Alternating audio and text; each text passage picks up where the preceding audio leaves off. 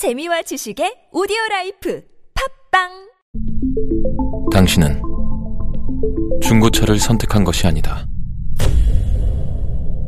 당신이 선택한 건 최초라는 자부심이자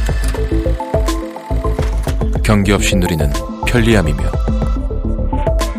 BMW만의 격이 다른 책임감. 당신은 BMW의 선택을 선택했다. BMW 프리미엄 셀렉션.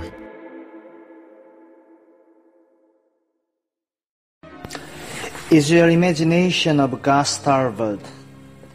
Isaiah chapter 40, verse 26. Lift up your eyes on high, and behold who has created these things.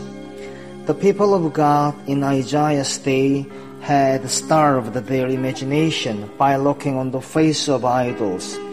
And Isaiah made them look up at the heavens. That is, he made them begin to use their imagination aright.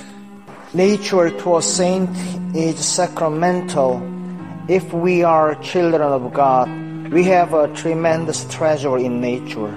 In every wind that blows, in every night and day of the year, in every sign of the sky, in every blossoming, and in every withering of the earth, there is a real coming of God to us if we will simply use our star of the imagination to realize, to realize it.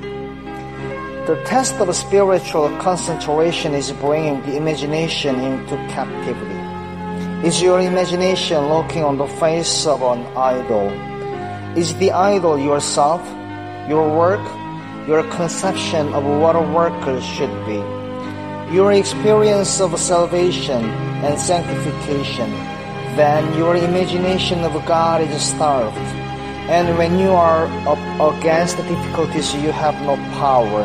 You can only endure in darkness.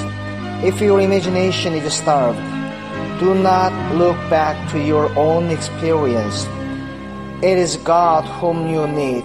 Go right out of yourself, away from the face of your idols, away from everything that has been starving your imagination.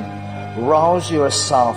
Take the drive that Isaiah gave the people and deliberately turn your imagination to God. One of the reasons of certification in prayer is that there is no imagination, no power of putting ourselves deliberately before God. We have to learn how to be broken bread and poured out wine on the line of intercession more than on the line of personal contact. Imagination is the power God gives a saint to posit himself out of himself into relationships he never was in. Is your imagination of God starved?